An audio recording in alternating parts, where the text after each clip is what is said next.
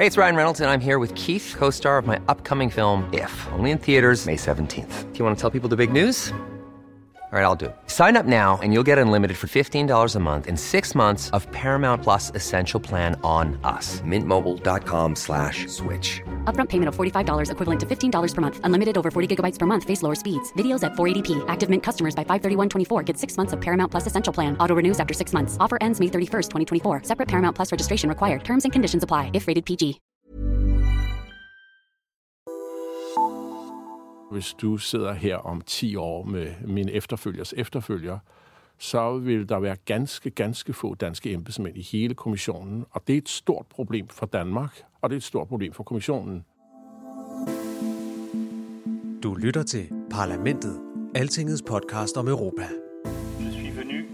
Parler d'Europe. Das ist ein guter Tag für Deutschland und es ist ein guter Tag für Europa. Brexit means Brexit. Lige om lidt vil det gå op for folk, hvor kompliceret det her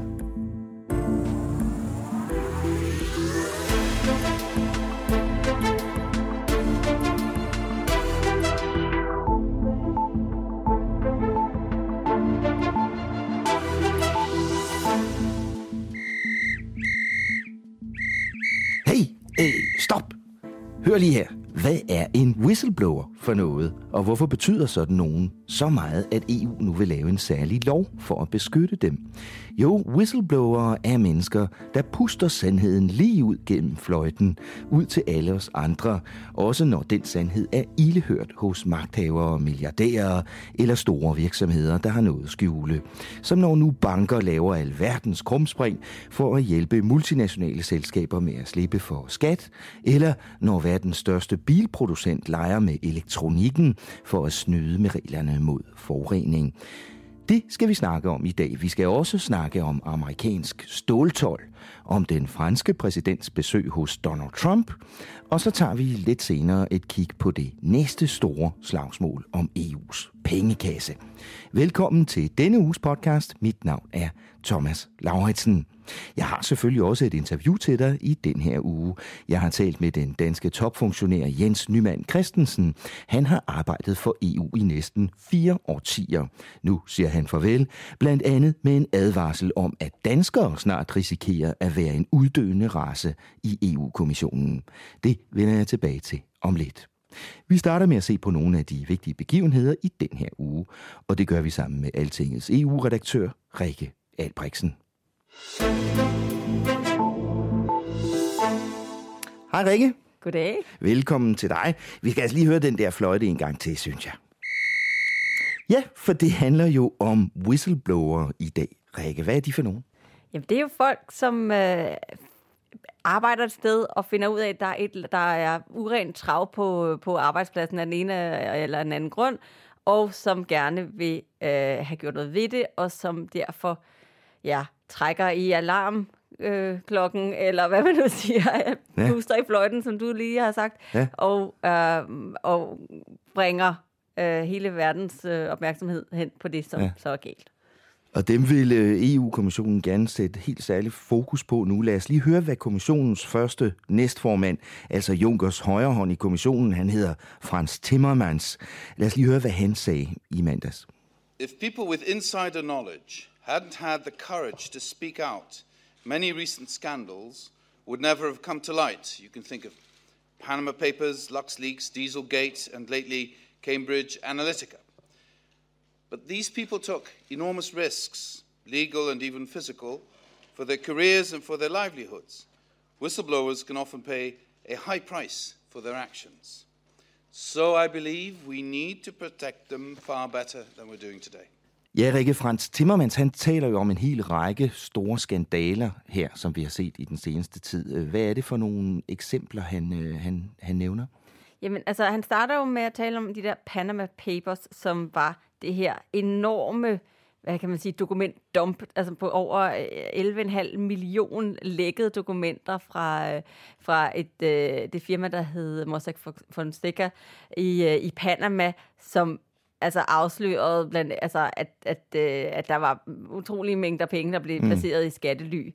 Og så var der så øh, LuxLeaks, som handler om alle de her lukrative øh, skatteaftaler, som, øh, så de såkaldte sweetheart deals, som Ja. de siger, uh, som den uh, luxemburgske Som regering Apple og andre har fået havde i Europa. indgået, Ja. med, eller skattemyndighederne i Mm. Luxembourg havde indgået med, med øh, blandt andet, det var sådan nogle som Fiat og Starbucks og Amazon og øh, Mm. McDonald's også, øh, som, altså, og virkelig, virkelig, virkelig mange andre, Mm. som havde fået nogle, altså virkelig fordelagtige øh, Mm. øh, aftaler der. Så var der Dieselgate, hvor, øh, som jo var øh, ja, den, den her skandale omkring øh, fusk med øh, udledning af, af emissioner fra biler, som en, øh, en, en medarbejder hos Volkswagen så åbenbart øh, fik tippet de amerikanske myndigheder øh, ja.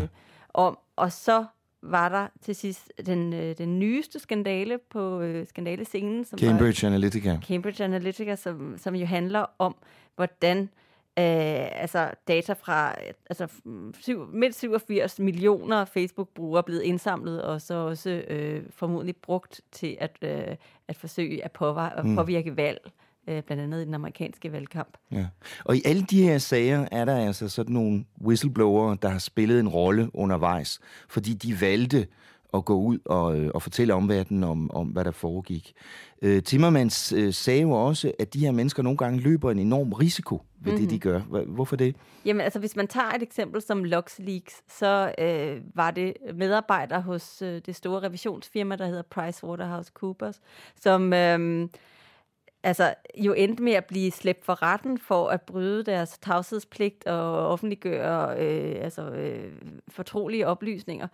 Og det, er altså, øh, det var både to medarbejdere og den journalist, der så havde, øh, havde afsløret øh, øh, det her, så, som blev kørt gennem retssystemet, og øh, altså, i hvert fald for den ene af dem, der endte med, altså, øh, at, at han, altså, han blev dømt, og, øh, og de, de, øh, de ankede sig sagen, og, og han blev frikendt i sidste ende, men altså, Mm. det var flere års øh, togtrækkerier i, i retten, altså, Mm. for at, at altså, have gjort verden opmærksom på noget, som, øh, som tydeligvis havde offentlighedens interesse. Mm, ja. Og inden man overhovedet når så langt, risikerer man jo at blive fyret. Og, øh, Ja, og ja, muligt miste et job, og, og hvis ikke det, Ja. så altså, blive chi- chikaneret på sin arbejdsplads, og Ja. måske kørt ud på et sidespor og så videre, hvis Ja. man ikke øh, altså, bliver ja. set som en, en holdspiller, ikke? Så, så EU-kommissionen foreslår nu at, at hjælpe de her mennesker, mm-hmm. øh, Mhm. der kan stå i sådan en situation. Øh, hvordan det? Jamen, altså, det handler jo om, øh, hvis man opdager, at, at EU-lovgivningen bliver omgået, fordi altså, det er et EU-forslag, så det, Mm. øh, det, det er EU-lovgivningen, som man snakker om. Og, men det kan jo så til gengæld være på alle områder. Øh, EU Mm. blander sig jo som bekendt i, øh, i, Ja, i ret- rigtig mange ret ting. mange ting, så det Ja. ja. kan være alt fra databeskyttelse ja. til miljølovgivning. og Det så kunne for eksempel have været Folkevogns Ja, det Dieselgate-skandalen, kunne det ikke? Um, så altså, det, som de pålægger øh, virksomhederne, det er, at der skal være nogle øh, interne kanaler, hvor man øh, i, i sikkerhed kan rapportere om øh, urent trav. Ikke? Og det gælder for virksomheder, som øh, har over 50 ansatte eller en og omsætning på over øh, 75 millioner kroner om året. Og de skal ligesom øh, ja, netop sørge for, at der er de her klageadgange. Men så udover det, så skal der også etablere en myndighed i de forskellige lande, som har øh, også har en åben kanal, som man kan melde ting ind på. For det kan, der kan jo være nogle ting, som er øh, af en karakter, hvor, øh, hvor, hvor måske det internt, for det første er det interne system ikke, ikke måske virker, man ikke, det ikke får den effekt, som man, man havde håbet på, eller også at, at øh, en whistleblower simpelthen ikke, ikke føler, at det er sikkert at gå til sin øh, sin overordnede, Ja. øh, med, øh, eller til den her, ja, til den her sådan interne øh, undersøger Mm. og med, med oplysninger. Så skal der være en myndighed, hvor man kan fortælle om sådan noget. Mm. Øh, og så, så, så nævner de også, at hvis, øh, altså, hvis man ligesom har prøvet at, at øh, øh, sige det til de voksne, kan man sige, øh, Mm. enten internt eller, eller til myndighederne, og, og man kan se, at det ikke virker, eller, eller for eksempel, at man har en mistanke om, at myndigheden er indblandet, Mm. så, øh, så er der ligesom også muligheden for at, at, at gå til pressen, sådan som det jo Mm. er sket i, i flere tilfælde. Mm. Men der er ligesom en understregning af, altså, at det... Øh, at det måske ikke altid er, er bedst at lade sådan noget øh, Mm. mm. udspille sig i medierne, men at man skal, Mm. mm. man skal have nogle, nogle lidt mere altså formelle klageadgange. Men som så også ikke Og hvis det kommer til en retssag, kan, kan folk få, få Ja, ja, det som, så, rådgivning det som der så er, er, at man giver nogle garantier i forhold til netop, at, øh, at folk skal kunne gøre det her, uden at uh, frygte for repressalier. Mm. Så netop, at der er noget juridisk rådgiv- rådgivning, og også, at mm. hvis der så for eksempel, altså hvis man bliver karrieremæssigt øh, kørt ud på en sidespor efterfølgende, mm. eller blevet fly- fyret eller noget, så skal mm. øh, det være op til virksomheden at kunne bevise, at det ikke er fordi, mm. at man har råbt højt om et eller andet øh, internt mm. ballade, øh, at man er ind, hvor man er. Ikke? Ja. Øh, men det, det her, den her støtte øh, kan vi selvfølgelig ikke alle mennesker kunne få, der brokker sig over hvad som helst, skal vi måske lige understrege. Der er også nogle betingelser for, hvornår man kan komme i betragtning til det, de her garantier og den her hjælp. Ja, men det skal jo netop være inden for de her forskellige områder, for eksempel. Ikke? Så, Ja. Øh, miljøbeskyttelse, eller atomsikkerhed, eller forbrugerbeskyttelse, eller sådan noget. Hvordan har reaktionerne været på det her forslag? Jamen altså, ja, det er nok en lille smule forudsigeligt, kan man sige. altså man har øh, øh, nogle rettighedsorganisationer, for eksempel Transparency International, der synes, det er, det er vældig fint, og du mm. har også nogle altså, politikere, der synes, at det, det her det er rigtig godt. Uh, du har nogle, øh, nogle fagforeninger, der også synes, at det her det giver øh, en, en ekstra beskyttelse til, til medarbejderne, som de synes er, er helt på sin plads. Så har du så arbejdsgiverne på den anden side, som ikke er så vilde med det. Altså de siger øh, ret kontant, at det her, de mener, det er altså, øh, altså at det er alt for vidtgående, og det lægger alt for store byrder på, på virksomhederne. Øh, og, og så mener de også, at det simpelthen altså, skaber en lille smule uklarhed, fordi at det ikke bare øh, altså fuldtidsansatte øh, med, med mm. en helt fast, øh, et helt fast job, som er dækket af de her regler. Det er også øh, for eksempel altså leverandører eller øh, freelancer eller, eller andre. Så de, de mener ligesom, at, at der, der er noget mudder i forhold til, jamen hvem er det, der kan komme og, øh, Ja. og øh, pege fingre af hvem og hvordan og så videre. Og over det her vil sådan lidt ja. pålægge dem alle mulige former for byrder. Så det kan føre til en, en længere debat, og det her er jo altså, som sagt også øh, indtil videre bare et forslag. Øh, Ja, så, så der kommer til at gå noget tid nu, øh, inden det eventuelt kan, kan vedtages.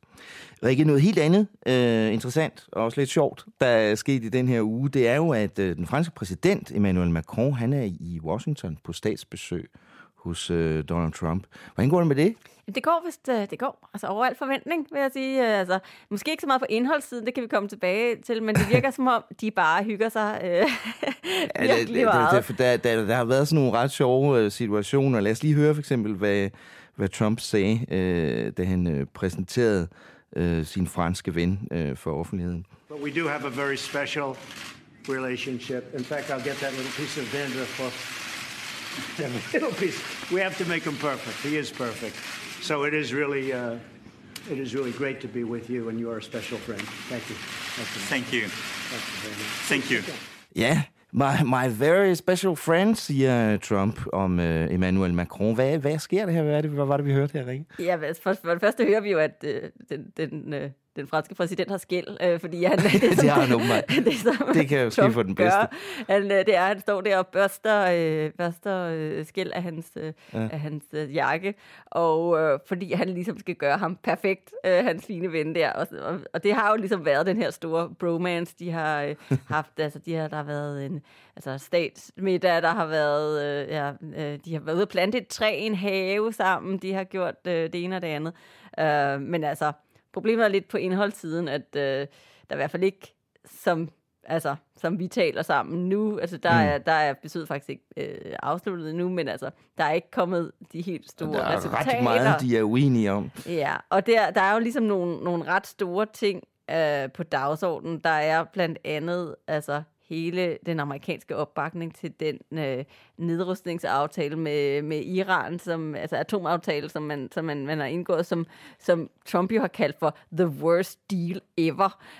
Um, og som, som han har troet med at trække amerikanerne ud af, øh, hvilket europæerne vil være virkelig, virkelig kede af. Han kaldte den også, øh, forleden der kaldte han den også sindssyg. Ja, Så, ja, ja, og det, så der, der er sådan en deadline den 12. maj, hvor øh, Trump ligesom skal have besluttet sig til, om han øh, øh, synes, at amerikanerne skal, skal, altså, Mm. mm. skal, trække, skal trækkes ud af den her aftale. Øh, og der, så der er lidt tid til at løbe på, men, men spørgsmålet er ligesom bare, om, om hvad der skal til for at få dem til at blive, fordi det er Mm. sådan lidt, altså det, det er jo set som enormt altså destabiliserende, hvis, øh, øh, hvis man pludselig altså, skal ind og altså, Mm. sanktionere iranerne igen, og alle de her ting, som man, hvor, som man ligesom, hvor man har prøvet altså, at, at øh, deeskalere hele den her øh, situation omkring Ja, Iran. europæerne ville synes, det ville være rigtig skidt, Ja, hvis det skete. præcis, og det har, de har jo ligesom været enormt Ja. altså, stolte af den her aftale Ja. om, at, man, altså, at det man kan er, at man, altså, man, man tillader altså, våbeninspektører på, Mm. øh, på nukleare anlæg og så videre, mm. så videre som, altså, for at være sikker på, at der ikke ligesom Mm. bliver brygget nogle atomvåben ja. i Ja. Iran. Ikke? Så øh, En, en anden vanskelig diskussion, som de jo også må have i de her dage øh, bag lukkede døre, øh, og måske også uden for de lukkede døre, når man kender Trump øh, ret, Mm. øh, det handler om handel. Ja, og der er jo den her øh, 12 på stål og aluminium, som hænger os alle sammen over hovederne, mm. øh, fordi at 1. maj, der udløber den øh, undtagelse, som, som EU reddede sig i sidste øjeblik øh, fra den globale øh, ja, straftol, som øh, importtol, som, som, som Trump øh, indførte, fordi at han er utilfreds med, øh, altså, øh, hvordan den amerikanske stålindustri har det, og synes, at øh, alle udkonkurrerer den på en, en unfair måde. Ikke? Mm. Og det, Trump så gjorde, var, at man gav, øh, man gav ligesom en måned til at finde en eller anden, øh, øh, en eller anden løsning med eu- europæerne, som tager højde for den ubalance, der er på, øh, altså på handelsbalancen mellem de to, Mm. mm. fordi at, at Trump er enormt sur over, at europæerne sælger øh, mange flere varer til amerikanerne end omvendt. Mm. Så, så det her, øh, det blander han sammen med den her, øh, den her øh, 12 på stål, og så han vil have nogen, på en eller anden måde have en, en eller anden form for tilkendegivelse fra øh, europæerne, Ja. ja. om nu vi, vi, vi vil holde op med at, at Mm. mm. være så dygtige til at sælge ting. Um, Men så... der har jo ikke rigtig været nogen forhandlinger siden. Nej, fordi der EU-siden har ligesom sagt, jamen, vi vil gerne lave en handelsaftale med jer. Det er jo det, vi har prøvet i overvis, men det, Ja. det er der ligesom lidt gået i hårdknude, det den Ja. ja. her frihandelsaftale. Um, uh, vi vil gerne altså, snakke handel. Det er slet ikke det. Vi vil ikke gøre det med en pistol for panden. Mm. Uh, og vi vil ikke gøre det på øh, på den her måde, hvor, altså, hvor man ikke går ind og siger, jamen det, I gør forkert, er øh, x, y, z, og, øh, mm. og, og det, er, øh, det kan I jo selv se, at det er uretfærdigt fordi, og så videre, så videre. Det, altså det, man gør, er altså, ligesom i virkeligheden er bare at sige, øh, nu skal I på en eller anden måde rette ind, ikke? Og, det, Ja. øh, og der er EU-siden ligesom bare ude at sige, jamen, lad være med at tro os. Vi Mm. er jeres, Mm. i princippet jeres øh, øh, allierede, øh, både i, altså i forhold til, til ligesom, altså verdenshandel, mm. men også generelt på den globale scene. Og altså, det For vi her, har sådan set også sagt, EU har sådan set også sagt, at, at hvis det sker, ikke? hvis amerikanerne lægger straftol på, så bliver EU nødt til at svare igen. Ja, ja, ja, og det, det de gør, det, altså det de så har i skrivebordskuffen til her i næste uge, det er jo deres egen liste med, med ting, man så kan, kan lægge, lægge straftol på, ikke? og det er, så, Mm. altså, det er ligesom i første omgang en masse altså stålprodukter og aluminiumsprodukter for ligesom at, altså, at gøre det, gøre, gøre gengæld på, på, på det samme område, men så mm. er det jo også alle mulige produkter, øh, som har en eller anden symbolsk øh, værdi, for eksempel Levi's cowboybukser, eller bourbon, Mm. eller peanut butter, eller Ja. altså alle de her ting, som, som er amerikanske ja. kerneprodukter. Ikke? Mm. Øhm, men Men, altså, sådan en direkte konfrontation vil EU vel helst undgå.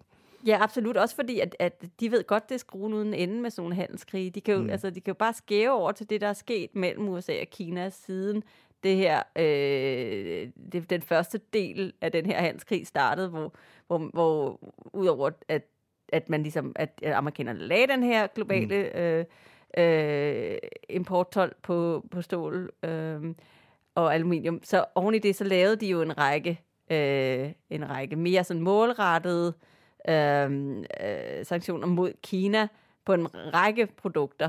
Øh, og så gjorde kineserne jo gengæld. Mm. Og det vil sige, at, øh, at, at nu for eksempel kommer der til at være 25 procent øh, straftol på import af amerikansk svinekød. Så det vil sige, at alle øh, svineproducenterne over i USA nu er Mm. i panik. Ikke? Altså, øh, og, og, sådan, altså, og sådan, en, sådan en situation, vi, vi, hvor altså, man har sådan noget noget for noget spil kørende i, mm. altså i overvis, det er europæerne jo ikke interesseret i.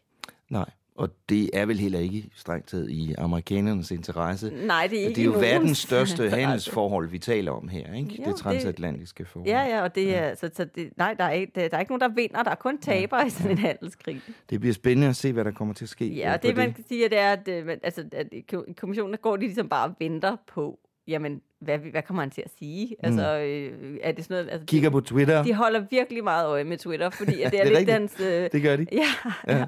jeg har talt med nogle af dem, som, som sidder med det derovre, som bare... Altså, de forventer faktisk ikke andet. De forventer ikke, at man får en høflig opringning, hvor de siger, øh, Mm. det vi har besluttet os til er... Øh, eller noget. Altså, de, det, det, kan godt, det kan godt komme sådan lidt hovedkuls ud af ingenting, at Nå, nu har amerikanerne så besluttet øh, enten at... Øh, altså, at... Øh, øh, lade os slippe, eller også at... Øh, at Ja. nu kommer det, men øh, vi får se. Det holder vi øje med i næste uge. Tak skal du have, Rikke. Jeg vender tilbage til dig lidt senere i udsendelsen, for i næste uge kommer der jo et af årets vigtigste forslag fra EU-kommissionen. Det handler om EU's budget, og det skal vi lige klædes lidt på til at forstå. Men først er det tid til ugens interview. For ikke så længe siden havde jeg besøg her i podcasten af en ny dansk topchef i EU-kommissionen. Det kan du måske huske, det var Pia Arnkilde Hansen, som i begyndelsen af marts blev udnævnt som vicegeneralsekretær, en af de højeste chefposter i kommissionens hierarki. I den her uge har jeg talt med en, der går den anden vej. Han hedder Jens Nyman Christensen, og han er vicegeneraldirektør for uddannelse og kultur. Men det er han kun et par dage nu. I næste uge på Arbejdernes Internationale Kampdag den 1. maj går Jens Nyman nemlig på pension efter næsten 40 år som EU-funktionær. Nyman er en rigtig insider med en meget lang hukommelse. Han har været med i kulissen lige siden dengang i 1980'erne, hvor Jacques Delors regerede Bruxelles, og Henning Christoffersen var Delors næstformand og økonomikommissær, og mere til. Faktisk er Jean-Claude Juncker den sjette kommissionsformand, som Jens Nyman har tjent under, så vidt jeg kan tælle mig frem til. Hvad må sådan en veteran tænker på vej ud af døren? Hvordan har EU og kommissionen forandret sig i hans tid? Var det en god idé med den store østudvidelse? Og hvad med borgernes skepsis over for projektet? Det vil jeg gerne høre ham fortælle os lidt om, så jeg inviterede ham en tur i studiet. Vi startede med at tale om, hvordan det tynder ud i danskerne i EU-kommissionen. Jens Nymand siger selv, at han er en del af en uddøende race. Hvorfor nu det? Hør her, hvordan han forklarede det. Jeg øh, konstaterer trods alt, at vi, vi har en række højt placerede embedsmænd øh, rundt omkring i kommissionen. En, en lille håndfuld. Herunder har vi fået en ny vicegeneralsekretær ja. for et par uger mm. siden. Ja. Men øh, vi har et meget større problem i bunden af systemet, fordi vi får slet ikke nye danskere ind. Og det betyder, hvis du sidder her om 10 år med min efterfølgers efterfølger, så vil der være ganske, ganske få danske embedsmænd i hele kommissionen. Og det er et stort problem for Danmark, og det er et stort problem for kommissionen. For der mangler simpelthen noget viden og forståelse for, øh, hvordan det danske samfund er skruet sammen. Hvad er det for øh, ting, der karakteriserer vores lille land? Og det betyder selvfølgelig derfor ikke, at hverken jeg som vicegeneraldirektør eller nogle af mine andre kolleger rundt omkring kommissionen sidder og, fører og hyper danske kartofler eller sådan noget. For mm. Det er ikke vores opgave. Men øh, det er betydning, at øh, vi kan komme ind en gang imellem mm. og fortælle noget om et dansk perspektiv på en mm. sag og skabe noget forståelse for for eksempel det, som så er så højaktuelt i Danmark, hele diskussionen om overenskomst og arbejdsmarkedspartners aftale af, af en lang række forhold, som er noget, som er sådan helt unikt dansk, mm. og som man slet ikke kender til i andre lande, når man taler social værdi og social sokkel. Så præcis, det skal lovgå og betale, bestemme. Det har vi bestemt ikke i Danmark jo. Hvordan kan, det, hvordan kan det være, tror du, at der kommer for få danskere ind? Øh, vi, vi har set, at der er ganske få, der faktisk kommer igennem de ansættelseseksamener, vi har. Øh, jeg har været rundt og tale rundt på de danske uddannelsesinstitutioner, fordi øh, udover selvfølgelig at have sine, øh, sine øh, eksamenspapirer, så skal man altså for at blive ansat i kommissionen også op til en ekstra eksamen her, og øh, der er der ret store krav til, hvad man, hvad man skal kunne, kunne på det tidspunkt. Og det virker som om, at de prøver er ret fremmede for danskere, selv danskere med akademiske uddannelser. Så vi får højst en, nogle gange to igennem på et år. Aha. Og det betyder simpelthen, at Danmark er lidt af en uddøende race, danskere er lidt af en uddøende race i EU-institutionerne. Og det, som jeg siger, er og bør være et problem for kommissionen og for Danmark, som skal løses. Og derfor så er jeg først glad for, at regeringen her for et halvandet to år siden har sat en stor plan, øh, på, øh, vedtaget en stor plan for at prøve at skaffe langt flere danskere ind i systemet i de kommende år. Mm. Jens, du har jo været i EU-kommissionen i forskellige positioner i mange, mange år øh, nu, og det vil sige, du har, man kan sige, du har tjent flere forskellige kommissioner. Øh, den kommission, vi har nu, øh, Jean-Claude Junckers kommission, da den kom til, sagde den, vi vil være en politisk kommission. Så derfor har jeg lyst til at spørge dig, er den anderledes, den kommission, vi har nu? Den er, et, hver kommission, jeg har fulgt, jeg har fulgt utrolig mange af dem, er anderledes i forhold til den foregående, og det er den her også. Um, jeg mener, at det store skift kom i 1985, da Jacques Delors og Henning Christoffersen blev overtog øh, som ledende medlemmer af den næste kommission, og hvor man fik en tradition for, at kommissionen blev stort set sammensat af ledende nationale toppolitikere, og ikke længere af embedsmænd. Øh, Før det var det embedsmænd? Det var, og vi havde jo for eksempel den første danske kommissær fra 73 til øh, 81, var jo, øh, hvad hedder han, Gundelak, mm som en dansk ambassadør, gjorde det jo et fremragende, men altså selvfølgelig ikke var politiker. Og en masse af de diskussioner, der foregår i kommissionen på, blandt kommissæren, er meget politiske, og for så vidt derved lidt uegnet til at have som chef en embedsmand. Og derfor vil du også se, at fra 85 øh, er der færre og færre lande, der udpeger embedsmænd til øh, posten som kommissær. Og i den nuværende kommission under Jean-Claude Juncker er der kun en lille bitte antal af tidligere embedsmænd, tidligere mm. EU-ambassadører og sådan noget som det. Mm. Det er det ene. Det andet er jo selvfølgelig, at, at, poli- at kommissærerne derfor også, og har gjort det i en længere årrække, deltager ret aktivt i den nationale politiske diskussion om europæiske spørgsmål. Uh, og det har jeg set uh, helt tilbage fra, da jeg arbejdede med Henning Christoffersen, at han var også meget aktiv Mm. Både i folkeafstemningssammenhæng, men også i øvrigt i folketingsvalg sammenhæng, hvor han gik ind og selvfølgelig førte valgkamp mm. lidt for sit eget parti Venstre, men også simpelthen for at sørge for at sætte en europæisk dagsorden i den valgkamp, der foregik. Mm. Så kommissionen er et meget politisk organ, og det er klart, at det afspejler også de emner, der kommer op i øjeblikket, så jeg, er der ikke, jeg kan ikke være uenig i andet, at den nuværende kommission er meget politisk. Ja. Øh, en sag, som har skabt en del kritik øh, i øjeblikket, er, øh, er spørgsmålet om øh, udnævnelsen for nylig af den nye øverste chef i kommissionens embedsværk, øh, Martin Selmayr. Øh, og det binder lidt an til det her med politisk, hvor politisk øh, sådan en institution skal være. Fordi noget af det, kritikken går på, kernen i kritikken er vel egentlig, at man mener, at han sådan er blevet udnævnt af, af politiske grunde øh, af Jean-Claude Juncker, og på en måde, der er foregået meget, meget hurtigt og lidt uigennemsigtigt og sådan noget. Øh, er, der, øh, er der grund til kritik af den proces, mener du? Stort set nej. Jeg synes, at det er Bryssel i sit værste selvsving. Mm. Vi er så enormt selvoptaget her af, hvad vi gør i de forskellige institutioner, og når man kommer lidt uden for øh, forsteden til Bryssel, så lever der en virkelig verden der, som er fuldstændig ligeglad med, hvordan vi udpeger embedsmænd i de forskellige institutioner. Så det er meget, meget typisk, jeg har set det så ofte. Uh, her i Bryssel kan vi gå fuldstændig selvsving over sådan nogle ting. Fakta er, reglerne er overholdt, men de er presset helt klart til de yderste grænser omkring udpegelsen af den person. Fakta er, at der, jeg har ikke hørt nogen som helst, der bestrider, at den person, der nu er udpeget til generalsekretær i kommissionen, er ubestrideligt kvalificeret til posten. Og øh, øh, det tredje er vel også at sige, at både øh, når man udpeger departementchefer i Danmark og øh, her generaldirektører, og sådan noget, det har jeg jo selv været inde i, at det er jo langt hen ad vejen afgjort på forhånd. Så det er nogle, sådan nogle skinprocedurer, der kører, hvor man ligesom er hensyn til nogle regler, offentligt slår stillingerne op i en to, tre eller fire uger, og så får man 10-15 kandidater. Alle ved på forhånd, hvem det er, der skal have stillingerne. Det er aftalt. Og, og derfor så synes jeg for så vidt, at der er intet at komme efter her. Jeg tror, uanset hvilken procedure man havde valgt, var man endt med at få Martin Salmeier som øh, generalsekretær i kommissionen, fordi han er, så vil jeg kan vurdere i øjeblikket, øh, helt ubestrideligt den mest øh, kompetente og stærkeste person til den stilling. Mm-hmm. Øh, nu taler du lidt om det der med, at vi nogle gange har en tendens til at gå lidt i selvsving i Bruxelles over sådan interne ting. Øh, man kan jo måske også sige, hvis jeg skal gribe lidt i egen barm, at, øh, at medierne øh, nogle gange fokuserer meget på interne procedurer øh, og problemer.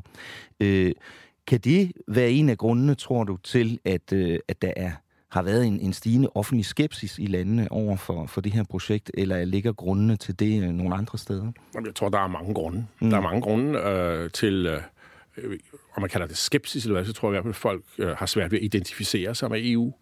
Uh, og det skyldes selvfølgelig mange, mange forskellige ting. Nu har jeg selv været på så mange stillinger rundt omkring i, i EU-institutionerne, at, at jeg kan se det. Uh, men det er klart, at uh, for eksempel også når man diskuterer uh, traktatsændringer og reformer af institutionerne og sådan noget, så er det altså noget, som enhver normalt tænkende borger i de 28 medlemslande er bedøvende ligeglad med, bortset fra en lille bitte kreds af journalister og insider, der synes, det er mægtig spændende, det der.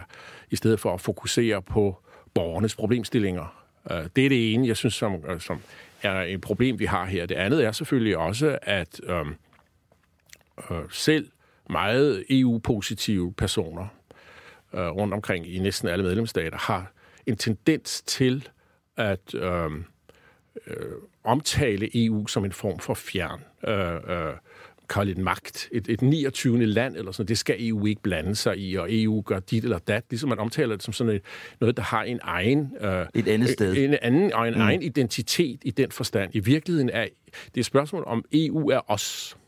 Og det er, EU afspejler, hvad vi vil, og hvad vi laver sammen. Det er jo det, det hele drejer sig om.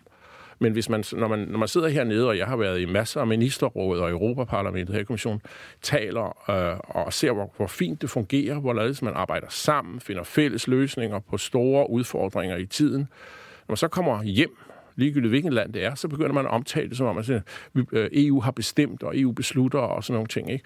Og man kan selvfølgelig diskutere, om det er teknik, men det er det ikke, for jeg tror, folk opfanger de der signaler. Man lægger en afstand til det. Også det, man selv har lavet. Jeg hører til en af dem, der mener, at vi som danskere, efter 45 års medlemskab, i virkeligheden skal være ret stolte at det EU, vi har i dag. Det er et byggeprojekt, og det afspejler faktisk ret meget hen ad vejen en masse imponerende dansk arbejde øh, omkring øh, løsninger på europæiske problemer, prioriteter, som rækker langt ud over, hvad et lille land som Danmark ellers kunne forvente at opnå. Så øh, jeg synes, vi skulle prøve at identificere os mere med det her, mm. og, og ligesom også være lidt stolte af, hvad vi egentlig opnår, fordi det er da ret imponerende, når man tænker på vores fortid og historie, og også på, hvad man ser rundt omkring i andre kontinenter, hvor det mm. at de ligger og råder ja. at vi her har en ramme, som er helt unik og faktisk ret succesrig. Mm. Men er det udelukkende et kommunikationsproblem, at vi ikke taler rigtigt om, om det, der sker? Eller er der også ting i alle de år, du har været med, øh, man kan sige ting, der er gået galt eller kørt skævt, eller hvor EU måske gabte over for meget. Jeg tænker her for eksempel på østudvidelsen, som ja. jo har ændret det her samarbejde enormt ja, ja. meget. Man må sige ja og nej, ikke? Øh, det er ikke et kommunikationsproblem. Jeg tror ikke, at man kan kommunikere sig frem til det her. Det har noget at gøre med, at EU fokuserer på de problemstillinger, som folk ser som relevante for dem, øh, og hvor man kan sige, at der ikke er en løsning, som kan findes i Folketinget, mm. eller i Danmark, eller i de andre medlemsstater. Det er der så mange problemer af, hvor mm. er, vi lever i. Har EU ikke været god nok til at fokusere på de ting? Jo, det har vi, men jeg siger samtidig, så har EU, som jeg også sagde før, øh, ofte taget andre ting op, som alle de der institutionskampe, kampe mm. mellem parlamentet og kommissionen. Nu nævnte du før Salmeier, mm. helt det der uh, show, der har kørt omkring hans udpegning. Jeg tror, det er fuldstændig ligegyldigt for de fleste mennesker i Danmark, om generalsekretæren hedder Martin Salmeier, eller Alexander Italianer, eller Catherine Day. Så uh, det, det er sådan noget, hvor man ligesom bliver meget selvoptaget her i Bryssel og i institutionerne. Det andet, jeg synes også, det er selvfølgelig klart, at EU er langsomt. Og det tror jeg er et af problemerne. Du er selv mediemand, og I kan godt lide breaking news, og øh, det skal være her og nu, øh, og øh, det er jo ikke her, vi sidder og Twitter, ligesom andre ledende politikere rundt omkring i verden, og ligesom øh, prøver på at sætte en dagsorden. Så øh, EU er et samarbejde, som kræver, at vi først og fremmest prøver at få alle 28 medlemsstater med. Mm. Og det tager altså desværre tid, mm. at vi arbejder os frem mod fælles løsninger på de store udfordringer, vi står overfor. Og det kan godt tage et, to, tre år. Øh, øh, nu nævner så udvidelsen, men, men se, se den øh, flygtningekrise. Vi er jo ikke helt ud af det endnu, men gradvist har vi fået arbejdet os frem mod at finde mm. en række løsninger på i hvert fald nogle af delene, som vi kun kan løse i fællesskab. Mm. Der, det er jo ikke noget, vi kan overlade til italienere, grækere og spanier. Vel? Vi så jo selv, mm. at folk stod og vandrede på motorvejen i Danmark. Så øhm, det tager altså tid, og mm. det er nok en af svaghederne, men det er også en af styrkerne. Mm. Fordi vi kan ikke bare gå ned i ministerrådet og Europaparlamentet og stemme os igennem, og så mm. sige, nu er der flertal for. Jeg tror, vi skal også skabe en forståelse derhjemme for, mm. hvad det er, der kommer. Mm. Og, og hvorfor at det er det europæiske kompromis. Mm. Og det er altså en kvalitet, men det, er en, det tager, sin, øh, mm. tager sin tid. Og jeg synes bestemt, at øh, udvidelsen selvfølgelig har presset os kolossalt at gå fra øh, 15 til 27 eller 28 øh, lande nu, øh, med Storbritannien stadigvæk. Men øhm, det var også en historisk mulighed. Jeg mener, at måske mit højdepunkt i mine 38 år her var den dag, vi udvidede med Østeuropa med de, med de 10 af de 12, og så kom de to andre to år senere. Det synes jeg var i den grad, at folk frivilligt efter Sovjetunionens kollaps, individuelt i hver enkelt land valgte at gå ind i det her europæiske fællesskab for at finde en fremtid sammen. Det synes jeg var øh, en kæmpe, kæmpe historisk oplevelse at være med i den proces. Og den er jo lykkes i den forstand, at øh, EU sammen med NATO altså, er sikker havn for de her lande. Nu har jeg rejst rundt i, Balti, i de baltiske stater, og jeg er lige kommet tilbage fra Bulgarien. Hvis ikke at de var kommet ind i den sikre havn, og har fået det perspektiv, der hedder velstand, fred, ud og samarbejde om fælles opgaver, så er jeg selv personligt overbevist om, at et meget øh, aggressivt Rusland i disse dage kunne have fået alle mulige idéer til at lave noget i enten deres tidligere nabolande, eller endda i deres tidligere besatte lande, mm. som de baltiske stater. Så det har været det værd, selvom det, det, selvom det også er svært? Om det så tager 10 år længere, så mm. var det det værd. Det er, mm. der, jeg kan næsten ikke sætte en pris på, hvad det betyder også for fred og stabilitet i Europa at disse lande øh, øh, er kommet med. Og de bidrager altså også på en fantastisk måde. Øh, jeg voksede op i sådan et, et, et, et, et jerntæppe Europa, hvor jeg vidste stort set intet og lærte intet i skolen om de lande, der lå på den anden side af jerntæppet. Når man nu rejser rundt i Europa, så opdager man jo de enkelte landes identitet, historie, øh, for, befolkninger og sådan noget. Man lærer simpelthen, at de er fuldstændig lige så forskellige og lige så spændende og lige så europæiske som vi andre. Mm. Så det er på en måde... Øh, øh, et, af, et af Europas helt store succeshistorier, at vi har fået disse 12 lande med. Og det kommer til at tage årtier, mm. det kan jeg godt se. Jeg var i, jeg var i Bulgarien, og det er selvfølgelig ekstremt tilbageslående, og der er enorme udfordringer og problemer. Mm. Men uanset hvor lang tid det tager, så er det øh, fantastisk, at de er med, og det skal vi være villige til at betale en pris for. I kommissionen har jo også været nødt til øh, i de senere år at, øh, at løfte pegefingeren over for nogle af de her lande, som Polen og Ungarn for eksempel. Øh, er det også nogle problemer, vi, øh, vi kan håndtere? Øh, det er klart, at øh, vi har set nogle... I forhold til for, demokratisk ja, udvikling ja, og retssikkerhed og sådan Men vi har set nogle ting, som øh, vi i hvert fald her i kommissionen var øh, uforenige med det EU, øh, mm. vi kender. Fordi det er jo et demokratisk fællesskab. Vi har et parlament, vi har en domstol, vi har et råd, der lovgiver. Og det forudsætter i virkeligheden, at vi i hvert fald har en, en, en, en fælles base fundamentale ting omkring de demokratier, vi har i hvert land. Og for mig har det i hvert fald været helt klart, at nogle af ting, vi har set i en eller to af de her medlemsstater, som du formodentlig også tænker på, var ting, som vi egentlig aldrig ville have accepteret, hvis de var kandidatlande. De skulle ja. have lavet om på det. Mm. Og det er jo det, vi kalder udvidelsesprocessen, Københavns kriterier og sådan nogle ting. Vi havde egentlig aldrig forestillet os, jeg havde i hvert fald ikke, og jeg var så tæt på mange kommissionspræsidenter i årenes løb, jeg har aldrig forestillet os, at når først landene var kommet ind i EU, at man så ville begynde at røre ved forfatningsmæssige elementer, der kunne stille tvivl omkring de i virkeligheden er velfungerende demokratier med uafhængige domstole og fri presse og sådan nogle ting. Og det bliver vi selvfølgelig nødt til at diskutere. Det er ikke en diskussion, der lukker med at løse problemerne i de par lande, vi tænker på, fordi det tror jeg er noget, vi bliver nødt til at komme tilbage til. Øh, fordi med, med 27 og måske endda flere medlemsstater ned ad vejen fra øh, det tidligere Jugoslavien og sådan nogle ting, så bliver vi nødt til at have nogle mekanismer på plads, der sikrer, at øh, det kan ikke ske igen.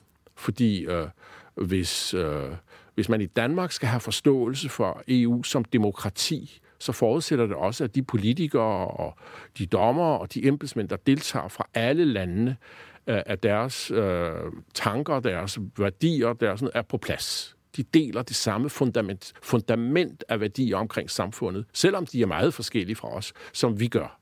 Ellers så undergraver man noget helt essentielt i fællesskabet. Så det er ikke noget, vi kan løse på en eftermiddag, men jeg er da sikker på, at, at i sig selv det, vi diskuterer det så åbent, er jo fantastisk. Fordi, øh, ligesom for at slutte med en lille reklame for kommissionen, det er jo noget af det geniale ved kommissionen, ikke? at uden EU ville man have nabolande, der begyndte at tale om hinanden og til hinanden på en meget, øh, måske lidt ubehagelig måde. Store over for små og alle sådan nogle ting. Kommissionen er ligesom blevet pålagt den rolle at sige de ubehagelige ting på alles vegne. Og det synes jeg er en helt central værdi i EU, at øh, det ikke er, er den ene eller den anden medlemsstat, der sidder og råber hinanden. Og vi har set, hvad det fører til af modsætningsforhold øh, i Europa. Men at kommissionen ligesom er blevet pålagt at skulle øh, øh, trække en streg, og så sige, her er der noget, der er helt galt. Det bliver vi nødt til at komme tilbage til, og det, det, det mener vi er uforeneligt med øh, et demokratisk samfund i Europa. Øh, så der mener jeg for så vidt, at arkitekturen omkring kommissionen er ret genial, fordi øh, den, den er med til at undgå, at sådan nogle store problemer bliver til nabokonflikter og meget ubehagelige konflikter, som vi har set i Europas historie tidligere. Tak til Jens Nyman Christensen, der altså forlader jobbet som vicegeneraldirektør i kommissionen i næste uge for at gå på pension. Det betyder jo blandt andet, at han går glip af det næste store EU-slagsmål, der ligger og rumler lige om hjørnet. Men det kan godt være, at han er glad for at slippe for det, for det kunne godt se ud til at blive en hård omgang. Er det ikke rigtigt, Rikke? Jo, det er det. Det handler jo om EU's næste langsigtede rammebudget. Øh, det bliver nemlig meget snart genstand for nogle hårde forhandlinger. Og man kan vel egentlig sige, at startskuddet til det slagsmål, det, det kommer i næste uge, ikke Rikke? Jo, absolut. Det, altså, fordi der kommer egentlig det reelle forslag til, hvordan det her øh, budget skal se ud. Fra kommissionen. Fra EU-kommissionen. Ja. Og altså, hvis man lige skal huske folk på, hvad det egentlig er, vi snakker om, så handler det jo om, at EU lægger sine budgetter på sådan en lidt, lidt sjov måde. Øh, de regner simpelthen syv år af gangen, og så bestemmer man, hvor mange penge, der skal bruges i den periode, og hvor de her penge skal bruges henne. Mm. Og så er det, at, øh, at øh, man så fra år til år går ind og sådan småjusterer øh, i forhold til virkeligheden, men, men de, de hårde rammer bliver ligesom lagt for den her lange periode. Mm. Og det, det rammebudget, vi er under nu, det gik så, det går fra 2014 til og med 2020. Udgang af 2020. Så det, de skal til at diskutere nu, det er det næste syvårige budget. Fra 21 Fra 21 og frem, ja. ja.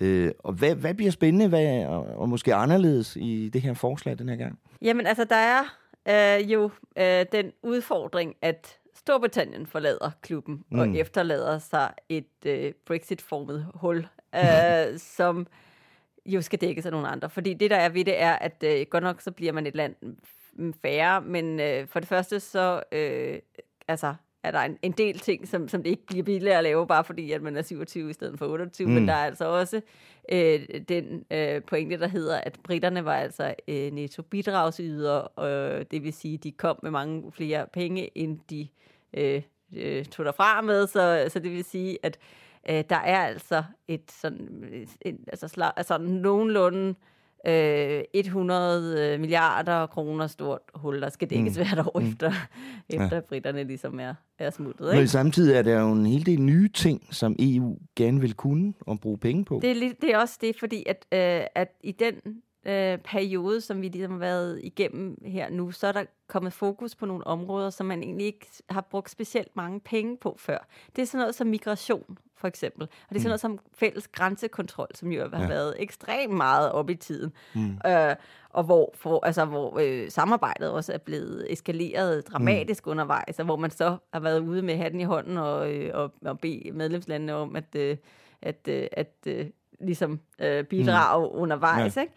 Øh, så er der så noget som forsvarssamarbejdet, som ja, også som bliver også skal styrkes. Op. Ja. Absolut. Og ja. så er der nogle af de ting, som allerede eksisterer, men som, øh, som kommissionen meget gerne vil have mere af. Det, kan, det er sådan noget som for, som for eksempel øh, Erasmus-programmet, øh, altså det her udvekslingsprogram for studerende øh, på tværs af Europa. Og så er det forskningsområdet også, som mm. de rigtig gerne vil have nogle flere penge til. Ja. Så der er et hul, der skal dækkes, og der skal bruges nogle flere penge. Ja. Så spørgsmålet er, det lyder dyrt. Hvordan gør man det? Ja. Og der er øh, kommissionens plan, og den er jo ikke færdig nu, den her plan, fordi de skændes stadig øh, på de interne linjer. De har mm. her onsdag, hvor vi optager, så har de en sidste øh, øh, det, de kalder for en øh, orienteringsdebat mm. mellem de 28 EU-kommissærer for at finde ud af, jamen, hvor skal linjen ligge på Ja. det her spørgsmål. Ja. Så det er altså ikke, det er ikke Nej. på nogen måde sådan øh, afgjort endnu. Um, Men der er nogle forventninger Men der om, er nogle at, de, forventninger øh, at de om- nok også kommer til at skære ned. Det er det. altså, at der skal skæres på de to største øh, udgiftsposter på budgettet i dag, og det mm. er landbrugsstøtten, og så er det det, der hedder strukturfondene, som er de penge, som går til EU's øh, fattigste egne primært til at øh, få, altså få gang i udviklingen der, mm. og sørge for, at, øh, at øh, altså de fattigste lande ligesom kommer op på niveau. Ja. Men vi har også hørt noget om, øh, at, at der også kan blive en række nye betingelser for, hvilke regioner og lande, der så kan få den støtte i Ja. fremtiden. Det lyder spændende. Ja, ja, og det, er, det bliver noget, som helt sikkert bliver super kontroversielt. Altså, kommissionen understreger dog på forhånd, at det her bliver stadigvæk primært et, øh, altså et, øh, et spørgsmål om bruttonationalprodukt. Er du Mm. fattig eller ikke? Så det kommer Ja. ja. til at være altså, baseline for, hvordan beregner mm. man det her.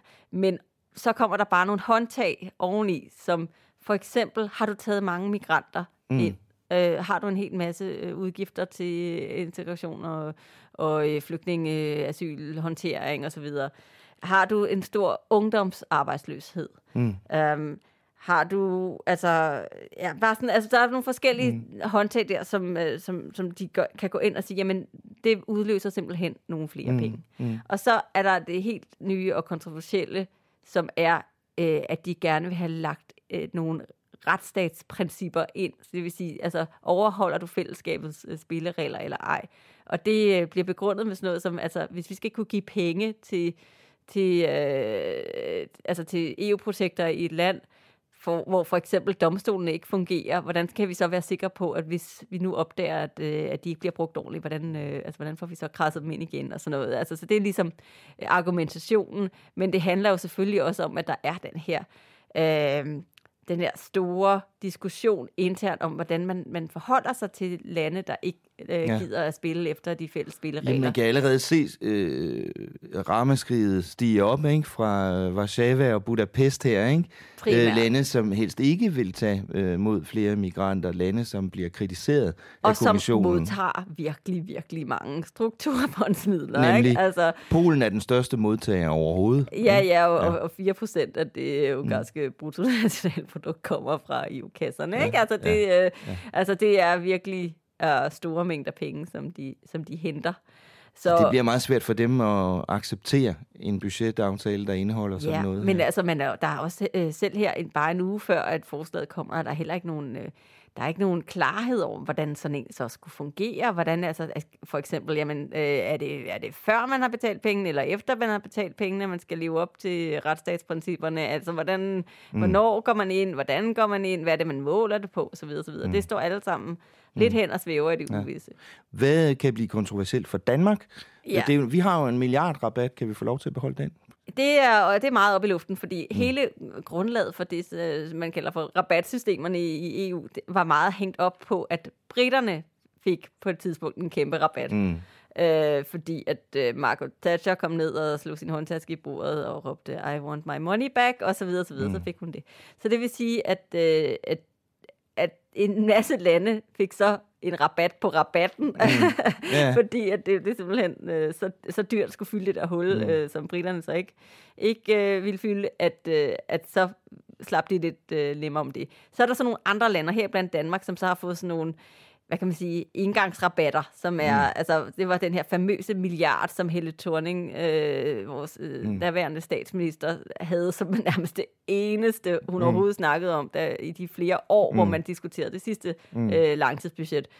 Uh, og der, den endte hun så med netop at, Mm. at, at, at få. Ikke? Men, Ja. men, Men nu fordi går britterne britterne smutter, ja. så er hele det der rabatsystem altså op i luften. Det kan mm. godt være til sidst, at man Altså, at der, det ender med i Mm. studehandlernes lange næ- netter der til allersidst Mm. i processen, at, øh, at, at der falder noget af til nogen. Det kan Mm. sagtens være også, fordi der er altså nogle lande, som kommer til at betale virkelig mange Mm. flere penge, end de gør i dag, når britterne øh, Mm. øh, forlader biksen.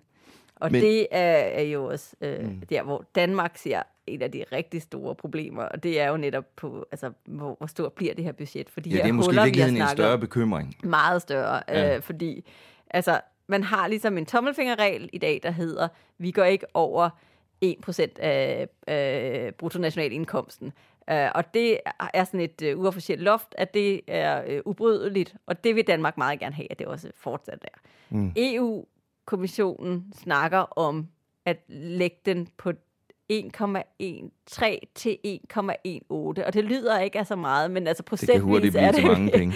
Ja. er det altså mm. ret, ret mange penge. Ikke? Mm. Så øhm, plus at de rammer skævt jo øh, øh, alt efter hvordan, øh, er, hvordan hvor meget landene ligesom betaler mm. ind og får ud og så videre. Så det, ja. så det er Ja, så det kan det blive kan. en kæmpe diskussion, som vi kender dem. Uh, nord, ja. syd, øst, vest, mm-hmm. spareholdet, spenderholdet ja. og så videre. Hvor lang tid kommer det her til at tage, de her forhandlinger? Jamen, det, det ved vi ikke endnu, fordi at, altså, kommissionens store plan er ligesom at få det i hus, inden at uh, Europaparlamentet går på valg, til, og det gør de jo til næste år. Mm. Uh, valget ligger i slutningen af maj, men de går jo ligesom altså, i lovgivningsmæssigt dvale et stykke tid før det. Så, mm. så der, uh, der vil man have i princippet et år øh, til at få alt lukket og slukket.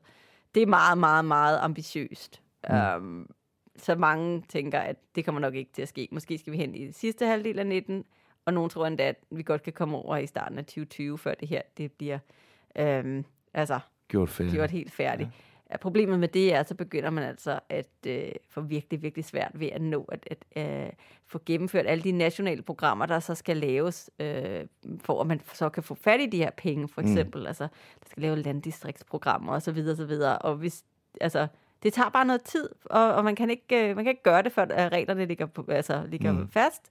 Så derfor så, øh, så giver det altså nogle problemer. Så vi får se, men øh, der er i hvert fald nu, så, nu går ligesom nu startskuddet. lyder startskuddet. Ja. Og så, øh, ja. så tager vi den derfra. Tak til dig, Rikke Albrechtsen. Vi ses i næste uge, hvor altså slaget om EU's pengekasse begynder endnu en gang. Og den her gang altså uden britterne.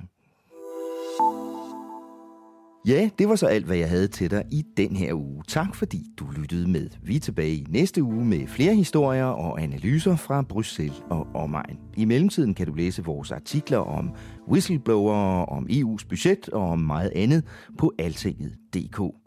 Vores podcast er produceret med mediestøtte fra Europaparlamentet, men Altinget har det fulde ansvar for programmets indhold.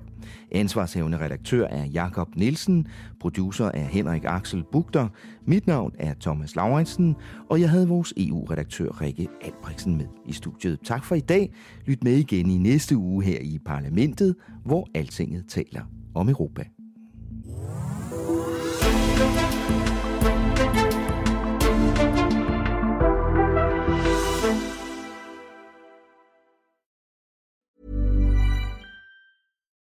When you need mealtime inspiration, it's worth shopping Kroger, where you'll find over 30,000 mouthwatering choices that excite your inner foodie. And no matter what tasty choice you make, you'll enjoy our everyday low prices, plus extra ways to save, like digital coupons worth over $600 each week. You can also save up to $1 off per gallon at the pump with fuel points. More savings and more inspiring flavors make shopping Kroger worth it every time. Kroger, fresh for everyone. Fuel restrictions apply.